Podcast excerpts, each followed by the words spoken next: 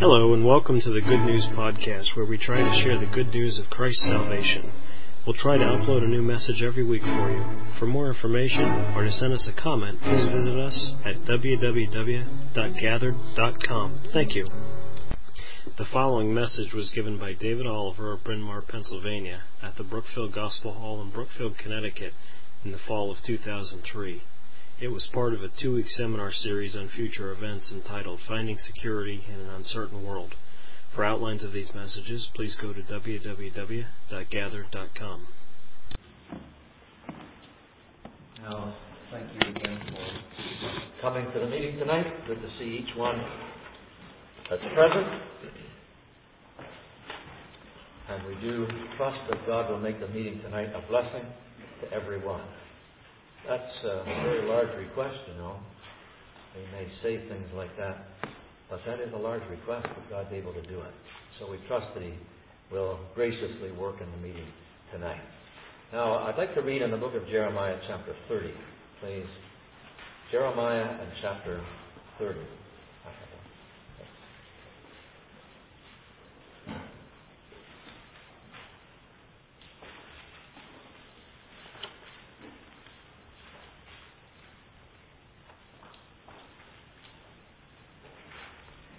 Verse 1.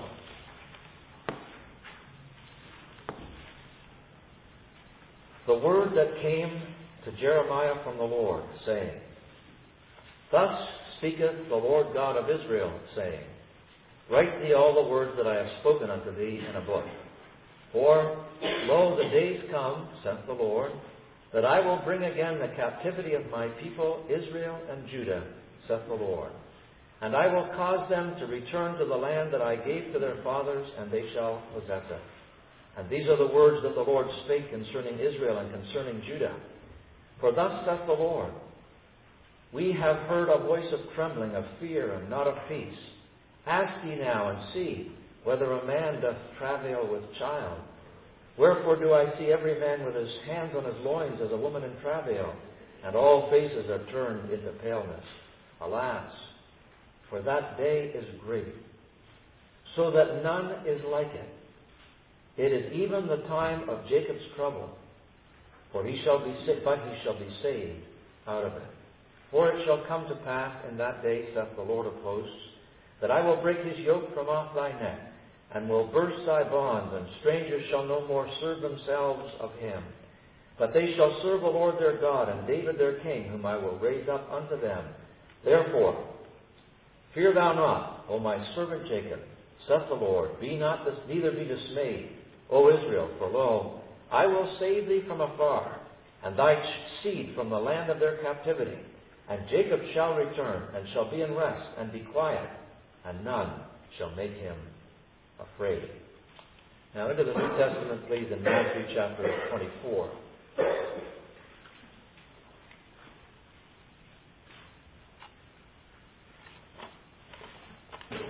Matthew's Gospel, chapter 24.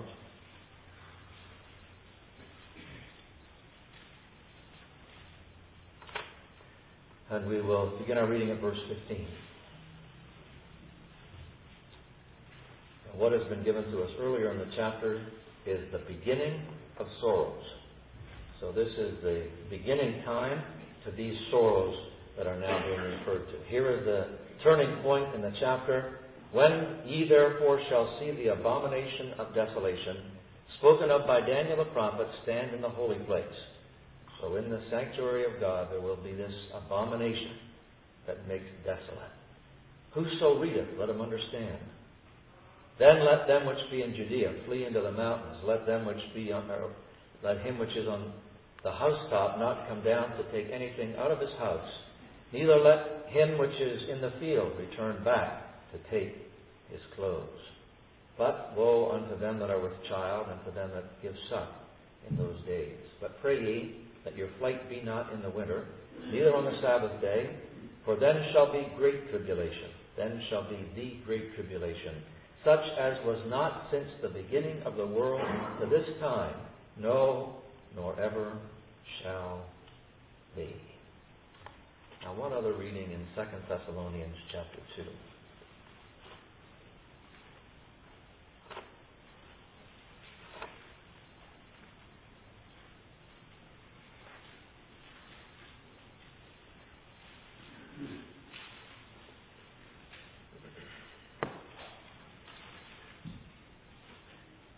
verse 11. 2 Thessalonians 2, verse 11, and for this cause. Sorry, let's go back to the previous verse that describes the working of Satan in this man of deception and this man that claims to be God, and with all deceivableness of unrighteousness.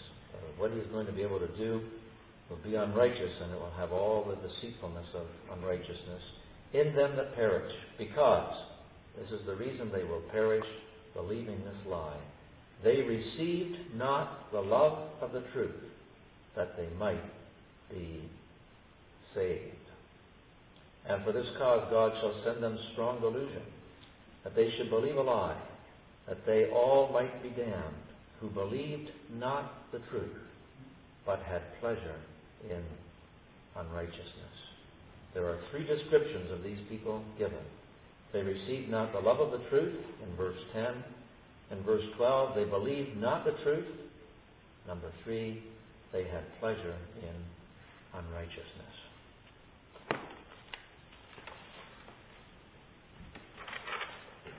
Now, tonight we're moving on to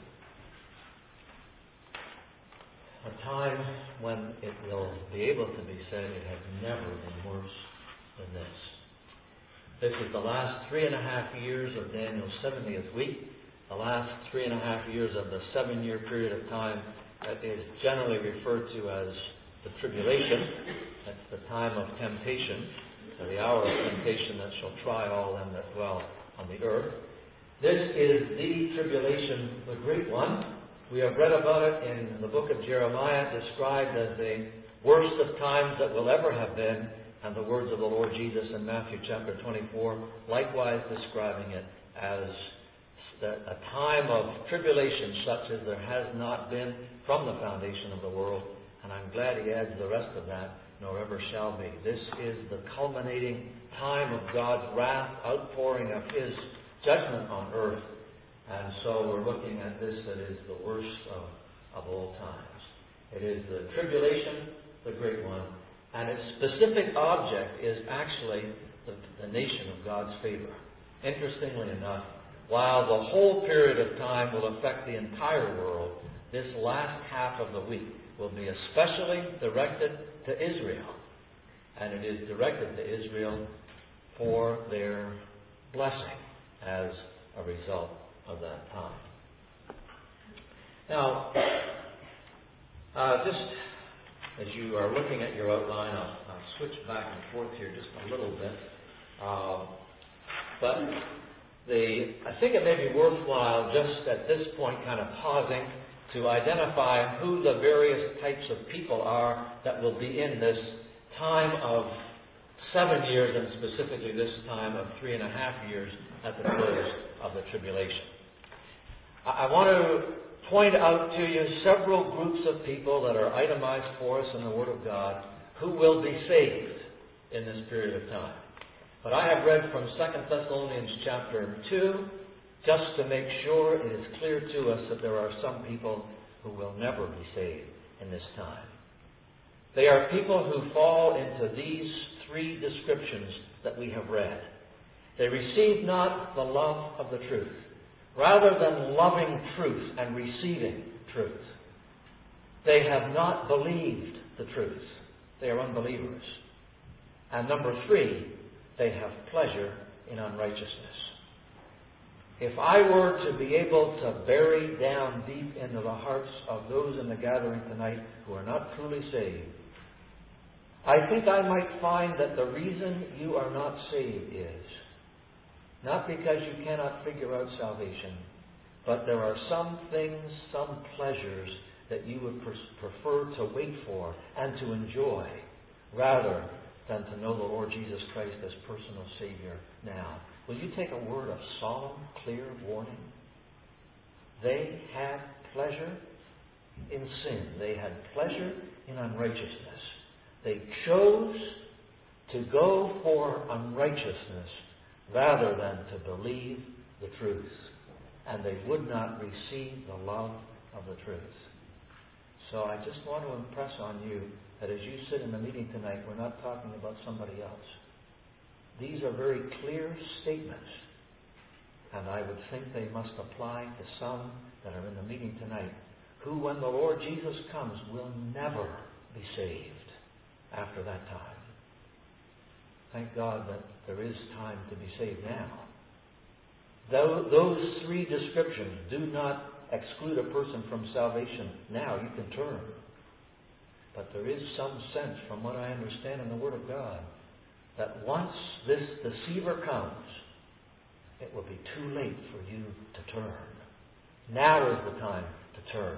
And there are millions that will turn in a day to come. And they will know at the beginning of that period of time nothing about the Bible compared to what you know. By the end of that time, they will be enjoying the Lord and will have eternal life. By the end of that time, your soul will have been banished into eternal fire. So, but there are at least two groups of people that I want to just look at generally.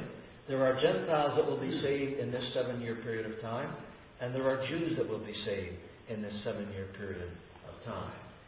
The Gentiles that will be saved, there is my pointer. The Gentiles that will be saved are the sheep that are referred to in the, not a parable, it is a prophecy that the Lord Jesus gives of the sheep and the goats. When the Son of Man comes and sits on the throne of his glory, and then the nations will be gathered before him, the Gentiles will be gathered before him, and he will divide them as a shepherd divides the sheep from the goats. And he will say to the sheep, as well as he says to the goats, he personally commends the sheep, he personally condemns the goats.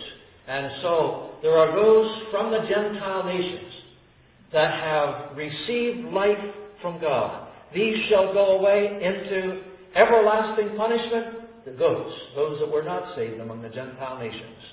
And the righteous into life eternal, there are those that will enjoy the blessings that result from the eternal life they receive during this seven year period of time. Gentiles who have been saved, and they have been saved by missionaries that God Himself raised up by miraculous means and sent so that they would hear the gospel. And those missionaries eventually suffered tremendously for their mission and these sheep who received their message, who received the Savior, who received everlasting life, they suffered with them. They participated or associated themselves with them in suffering. And in case you're wondering why I'm going over all of that so specifically, uh, the interpretation in Christendom of that passage is that as long as you're good to the poor, and as long as you visit people that are in prison, and as long as you feed people that need food and they're hungry, that that will be sufficient and the Lord will take you into heaven as a result. That would contradict other clear passages of the Word of God, and it certainly doesn't square with what this passage is teaching. It is people in that seven year period of time, Gentiles, who have received these my brethren, those that the Lord Jesus sent with a message to them. They are Jewish people, therefore his Jewish brethren that he has sent to them with a message of the gospel and they have sympathized with them because they have received the message. They have suffered with them as well. So that's the sheep of Matthew chapter 25. When you come to Revelation chapter 7, the beginning of Revelation 7, you have these 144,000, 12 from each of the tribes that are itemized, that are sealed by God. They are actually preserved to be used by God. So no matter what the opposition is and the attempts of the evil one to put them to death, they are sealed, preserved in life by God Himself throughout this period of time. So that's the beginning of chapter uh, 7. And then there is at the end of chapter 7 a multitude that can't be numbered. And, and John asks, Who are these and whence did they come? And these are they that have come out of the great tribulation. So they have come out of this period of time. They are Gentiles and they have come out of this period of, of great tribulation. So, while the 144,000 did not die, some of those that believed their message died. And these are the innumerable multitude itemized at the end of Revelation chapter 7. Some of the people that believed their message didn't die. They are the sheep that survived to the end of that period of time. But these are Gentiles that will have been saved by Jewish missionaries raised up by God, the 144,000 witnesses that tell them the message of the gospel. Those are the ones saved in the Gentile world, and I've itemized at least seven uh, different classes of folks that are saved from the Jewish people. I maybe should do it this way. This chart is not complete, but we can work with it. You see here the seven years of tribulation, the time when the covenant is signed, that's the trigger point for the beginning of the seven year period of time when the majority of the Jewish nation will sign a treaty. The majority government might be a simple way to put it. Will sign a treaty with this man of sin. That will begin this seven year period of time, Daniel's 70th week, this seven year time of tribulation at the middle of the week, there's an event that we will talk about that appears to be a climactic event that changes everything. And then this last three and a half years is the time of Jacob's trouble. It's the time of the tribulation, the great one, however you may want to uh, note it. That is the time that ends then when Christ returns to earth in power and great glory. So let me just look with you at these groups of people that are saved. Um, I'll tell you honestly, um, but uh, sometimes I do a little moving around of the information that I'm going to tell you tonight, which means I'm reserving the right to change my mind at some point here. But uh, as I understand it, I hate to say at the moment, as I understand it, let me just place for you these seven groups somewhere in this seven year period of time. The 144,000 witnesses are saved by a direct intervention of God. I think that when Paul speaks about himself as one who was born before the due time, that Paul thinks of himself as a little representative of these very people here. That Paul was saved by a direct intervention of God, right? The Damascus Road. There was no preacher that brought the message at that point to Paul. God, by direct intervention, raised up a witness for himself. And he shall be my witness unto kings and so on. So, I think maybe uh, Saul of Tarsus understood, Paul the Apostle understood himself, perhaps just a little preview of this 144,000 Jews. I would take it, where are we? This is the beginning. I would take it that they are sealed right at the beginning of this period of time. So that they actually have a seven year period of time in which they preach the message. And part of my reason for that is that the people I referred to at the end of Revelation chapter 7 came out of the Great Tribulation, they were killed. They were actually martyred during that period of time. They may not have been saved under conditions of martyrdom. They may have very well have been saved in that first seven and a half year period of time. But the 144,000 raised up, I would say they were raised up here at the beginning of this period of time. One of the beginning markers of this seven year period of time, 144,000 sealed and saved and sent with the message of the gospel. Then in uh, Revelation chapter 11, you have two very um, unusual people who actually have the uh, likeness to Moses with the plagues that Moses brought on the land of Egypt, and to Elijah with his power given to him by God to restore the people of God back to God from their idolatry and sin. Uh, those two witnesses have uh, power to continue during this period of time. And I would take it that those two witnesses are raised up here in this Jewish end of the period of time, and they have a mission to call the people of Israel, uh, Jews, back to the Lord, and then they are put to death right at the end of this period of time, and miraculously they stand again on the streets of Jerusalem, and the whole world wonders after them. I would take it that that goes right to the end of that period of time before the Lord comes or at that time. Then you have those that are saved some of whom are martyred in the first part of the week. Now, we mentioned those in Revelation chapter 6 under the fifth seal. You have them, and they're those that have died, and they're saying, How long, O Lord? How long before God judges and brings righteousness for their, uh, for their death? So they are saved in the first part of this time. They are Jews. And uh, they're in the vast minority but they belong to the Lord, and actually, this man, this peace loving man of sin, will make them an object of his hatred and scorn and spite, and they will be martyred in the first part of this seven year period of time. Then, in Jeremiah chapter 32, I'm not sure just where to place these people, and they may be placed all the way along this whole period of time. But God promised, and we read it again in, our, in, in Jeremiah chapter 30, God promised that these Jews who in the present time have been scattered all over the world will be regathered to Israel. Now, marvelous that God is actually going to use Gentiles that will carry them back to the land of promise. Uh, little detour here. I cannot tell you tonight that Israel being in the land at the present time fulfills any scriptures. I cannot tell you that. No one can. Sorry, just give my emphatic statement. No one can. But God will bring, by His miraculous power, Jews back to that land. I take it from the, the way the Scripture speaks that Israel will be in the land when the Lord Jesus comes uh, because there will be this treaty that will be signed that begins the seven year period. But there will, and so therefore some have already, will have already been gathered back to Israel before this seven week, seven year period begins. I see some blank stares, so I'm just kind of slowing down here a little bit. If the treaty with Israel is signed at the beginning of the seven year period of time, then Israel must exist as a nation at the beginning of the tribulation time.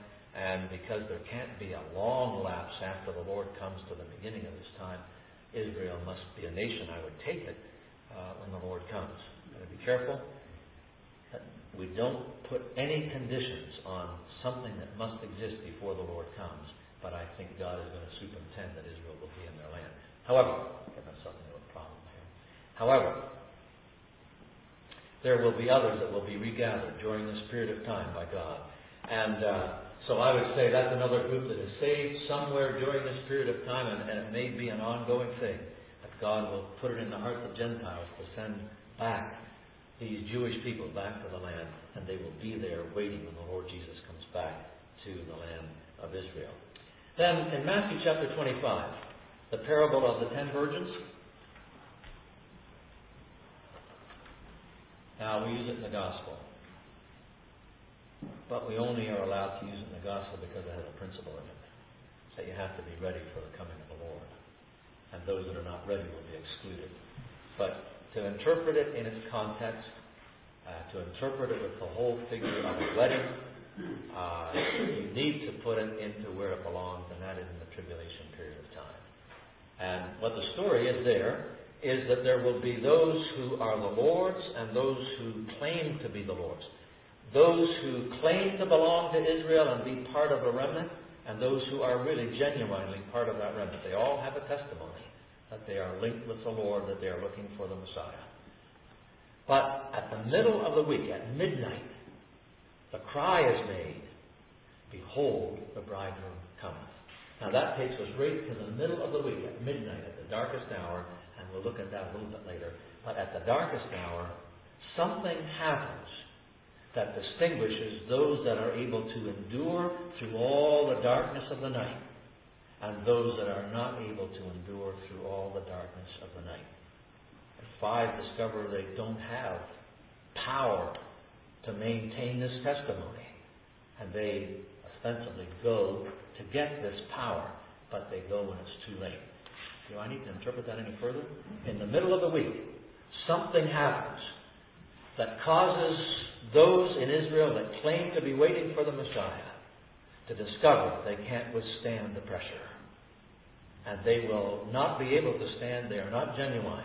And there are some that have the power of the Spirit of God that will enable them. They are regenerated. They have the power of the Spirit of God that will enable them to withstand all the, I need to make it plain, all the persecution of the Antichrist, all his determined effort, Satan's determined effort to wipe out the, or to snuff out the light of testimony, and they will continue to shine for God, awakened by what happens in the middle of the week.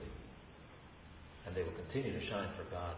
The five wise are those that are saved as a result. They come to life as a result of an event right at the middle of the week. And then we have, uh, and you can check other authorities who will not agree with this, just to let you know. In Daniel chapter 12, you have a reference to those that sleep, and the many of them that sleep in the dust of the earth shall arise. Some to shame and everlasting contempt, some to everlasting life. Now, the problem I have is that it's only some of them that sleep in the dust of the earth. There are those that say that that's a physical resurrection. Uh, just why is it that it's only some of the dead that will be, uh, be raised? But I think it's rather a spiritual resurrection that is referred to. And what Daniel is saying is there are some in the nation of Israel that will be revived. That is in the sense of, of now coming to some sense of profession, some sense of awareness, Israel as a nation coming into life. Uh, not spiritual life, but a sense of national life. But some that awaken will awaken to their shame, and the result will be everlasting contempt. We'll look at what they will do. And some will awaken to everlasting life. So there are those that are part of this revived nation now that will be in the land, and some from that number will be saved as well during the Great Tribulation. And then finally, there are those that will be saved at the coming of the Lord Jesus back to the earth. A nation born in a day. Uh, you have in Zechariah chapter 12 that there, there's a spirit of prayer and supplication poured out on them. They're mourning, longing to have Christ come back, longing to have this deliverer. And then it says about them that in Jerusalem there shall be opened a fountain for sin and for uncleanness. So I take it that the coming of the Lord brings them to this fountain for sin and for uncleanness. So there are those that will be saved right at the time of the coming of the Lord back to the earth. So I'm suggesting to you at least those seven groups of people from the Jewish nation. But, for emphasis, none of these that are saved, Jew or Gentile, will have been described by these three descriptions they received not the love of the truth. They believed not the truth. They had pleasure in unrighteousness. These are individuals who have never clearly rejected light, direct, clear gospel light from God. That, it seems to me, cannot describe some that are sitting in the meeting tonight who know the gospel. Maybe like I did when I was in school, I used to tell the other young people at school what was true, the truth. I, I told them what they believed wasn't right, what the Bible said was, until one day a girl asked me, So, David, are you saved? Which was one of life's most embarrassing moments. I could tell her that she needed to be saved and that the gospel was true. But when it came to the preacher, I had to hang my head and say, no. And so I would take it that those in that category are described as the ones who will believe a lie and they will be damned, they will perish forever. Now let me move with you to the next part of the outline and uh, just look a little bit at this terrible time of Israel's troubles. The crisis that will cause this to happen we have looked at in our reading in Matthew chapter 24, verse 15. The desolation that will come through this period of time is attributable by Daniel the prophet, quoted by the Lord in Matthew 24, attributable to what takes place at the middle of the week. It is the time when this man of sin causes the sacrifice and oblation to cease. I think when you put passages together, then what you understand is this. This is when this man says, All right, you Jews have been doing what you want in your temple, but let's bring this down to where it really belongs. I'm God. And instead of offering your sacrifices to this God who is no God, he sits in the temple of God as God. And he claims, he demands the worship of the Jews in that temple. And at that point, everything suddenly changes. And there are those, the five wise, who awaken and they realize, wait a minute. This is the impostor. This is what Daniel the prophet said. This is the time for us to wake up and let our true light shine. We are waiting for Jesus the Messiah, and they, they, in trusting Him, they're waiting for Him through this period of darkness. And there are some that say we were waiting for a Messiah too, but we're not going to get tangled up with this with this uh, man of sin and get put to death. They don't have power. They don't have oil in their lamp to give them strength to live through this period of time true to the Lord, and therefore they are the five foolish virgins who have no oil with their vessel or in their lamp. From that point on, Israel, the majority, has fallen to the greatest possible level of abomination, the greatest kind of idolatry that they have ever sunk to will be in that last three and a half year period of time. Because there will be a majority in the Jewish nation in Israel that will do what he says. And they will bow down. They won't be able to have commerce if they don't. Uh, they don't have the mark of the beast. They won't be able to buy or sell. And they will go along with this. It will be the worst form of idolatry that the nation of Israel has ever been involved in. That is what the Lord Jesus is speaking about in the parable in Matthew chapter 12. You'll understand that Matthew 12 is a crisis point in Matthew's gospel. it, is sealing the rejection of the nation of Israel for him. And one of the parables that he tells in that chapter is the parable of a, about a man who got rid of the evil spirit.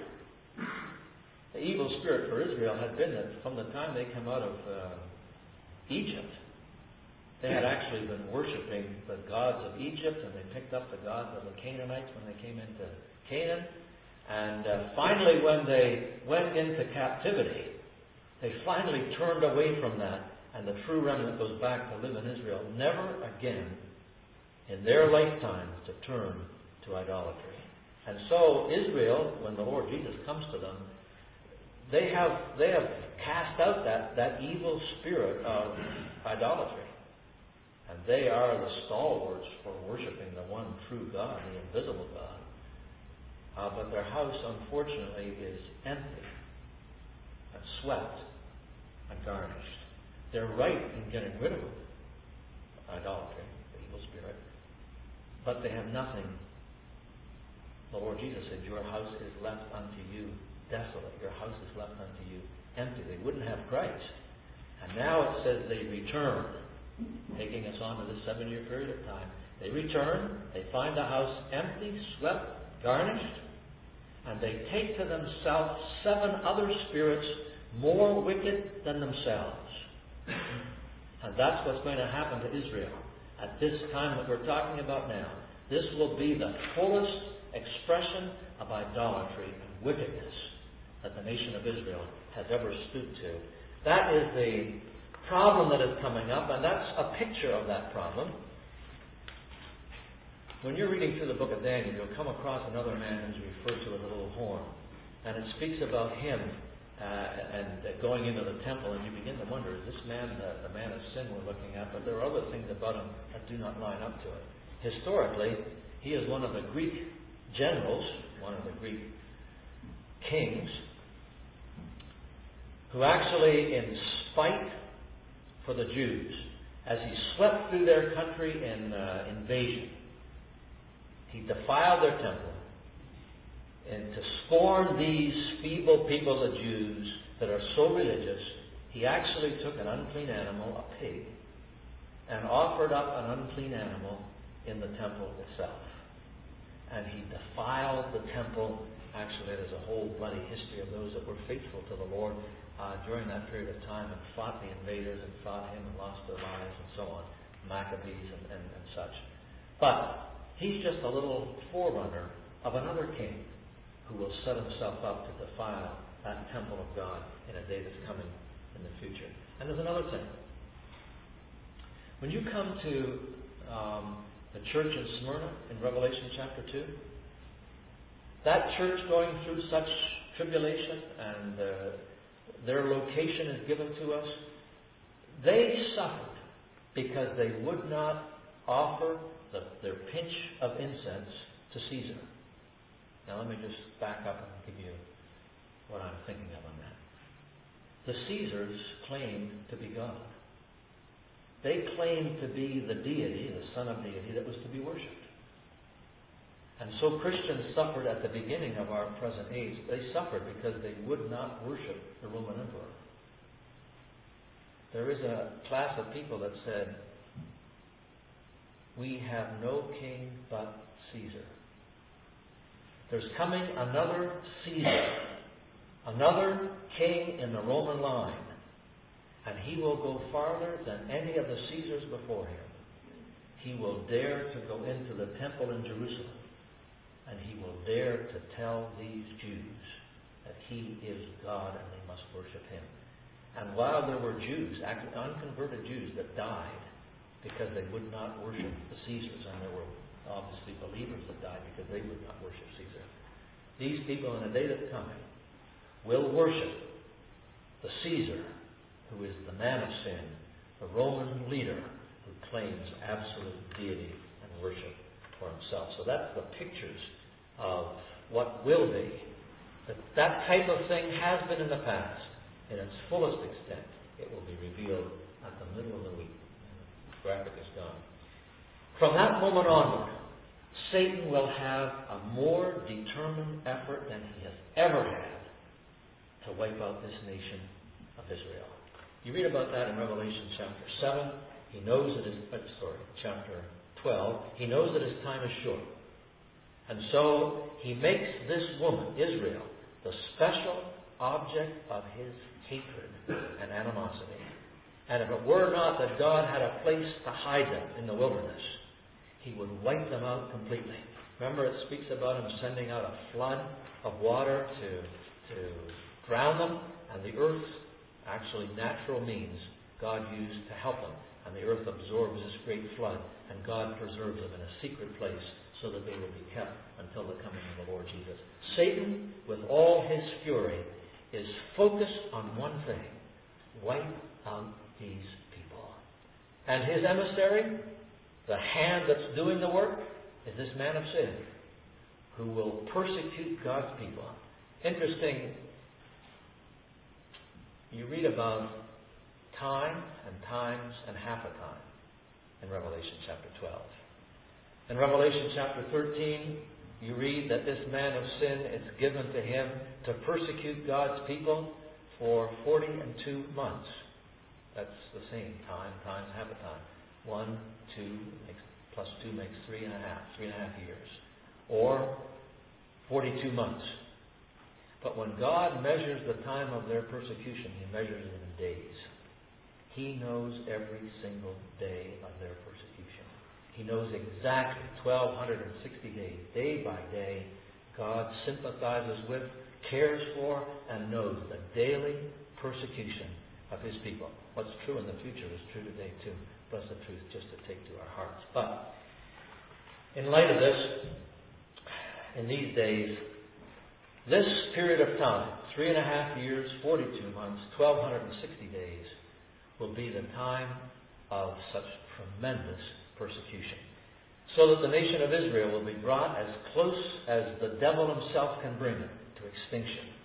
In addition to that, remember that last night we noted that the trumpet judgments will come during this three and a half year period of time.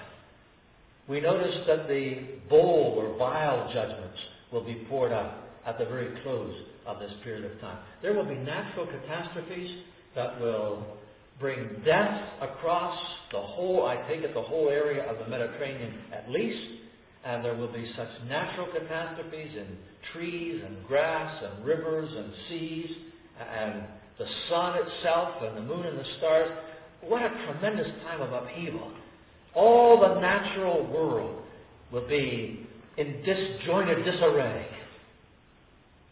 apparent disarray, superintended by the hand of God, pouring out judgments on this world, pouring out judgments on his people Israel.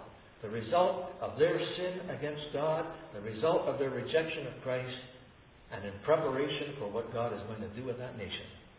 And we are looking at a three and a half year period of time that will know the greatest of devastation that has ever been known in the world. People dying at tremendous rates. Uh, we're looking at the conflict with all its difficulty. But it's the time of Jacob's trouble. Ever wonder why it's called that? Remember Jacob's time of trouble when he was left alone? And all his scheming and all his ability to get his own way in whatever way he devised is all past. And he was left alone, and there wrestled with him that night the angel of the Lord. And all through that night, Jacob works and wrestles and resists. He's still the wrestler. His name means that. He's still going to get it his way. And he didn't prevail until finally, at the close of the night, the dawn of the day, the angel of the Lord touches him in the hollow of his thigh, and his strength is gone. And what does he do?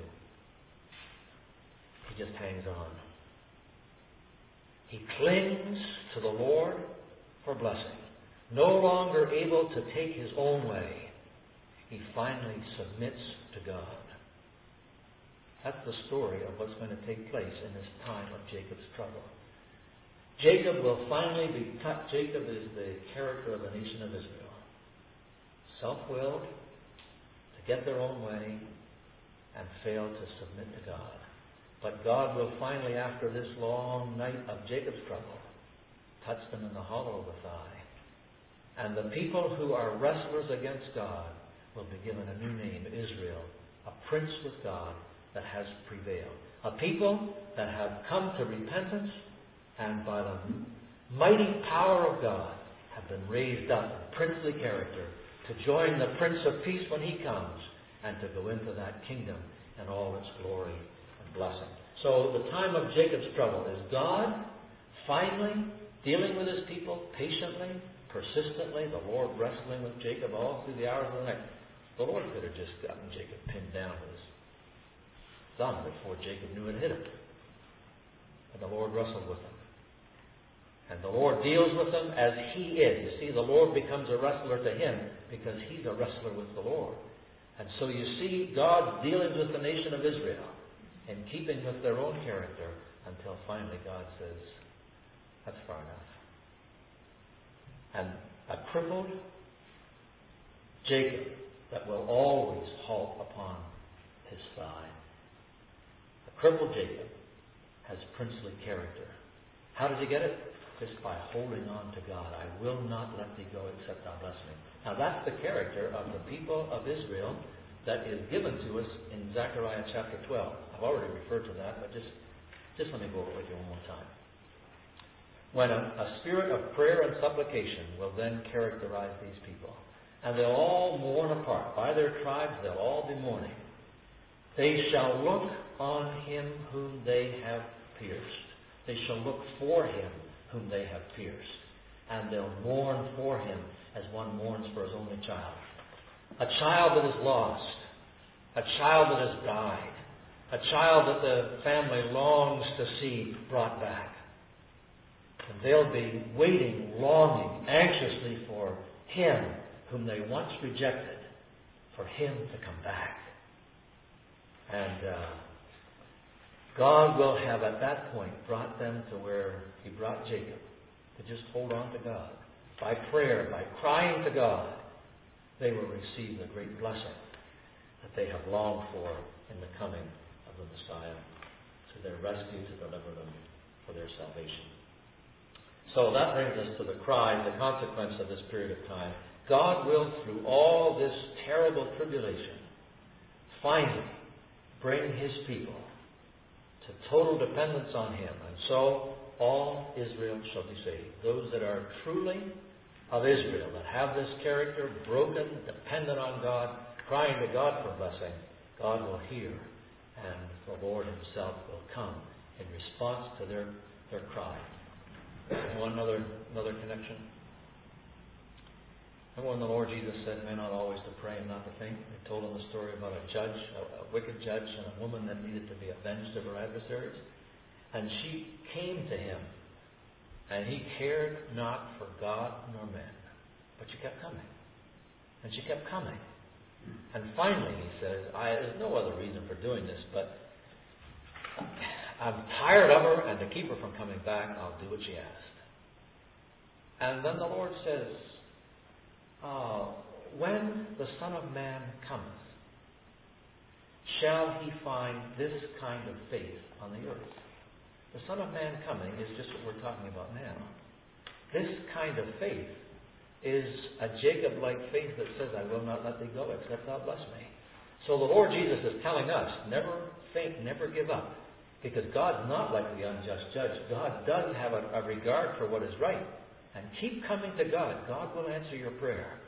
And there are those in Israel in a day that's coming. God will bear along with them. His own elect, will bear along with them. But God will eventually give an answer to a nation that is crying to God, that prays and does not faint. They're waiting for the Messiah.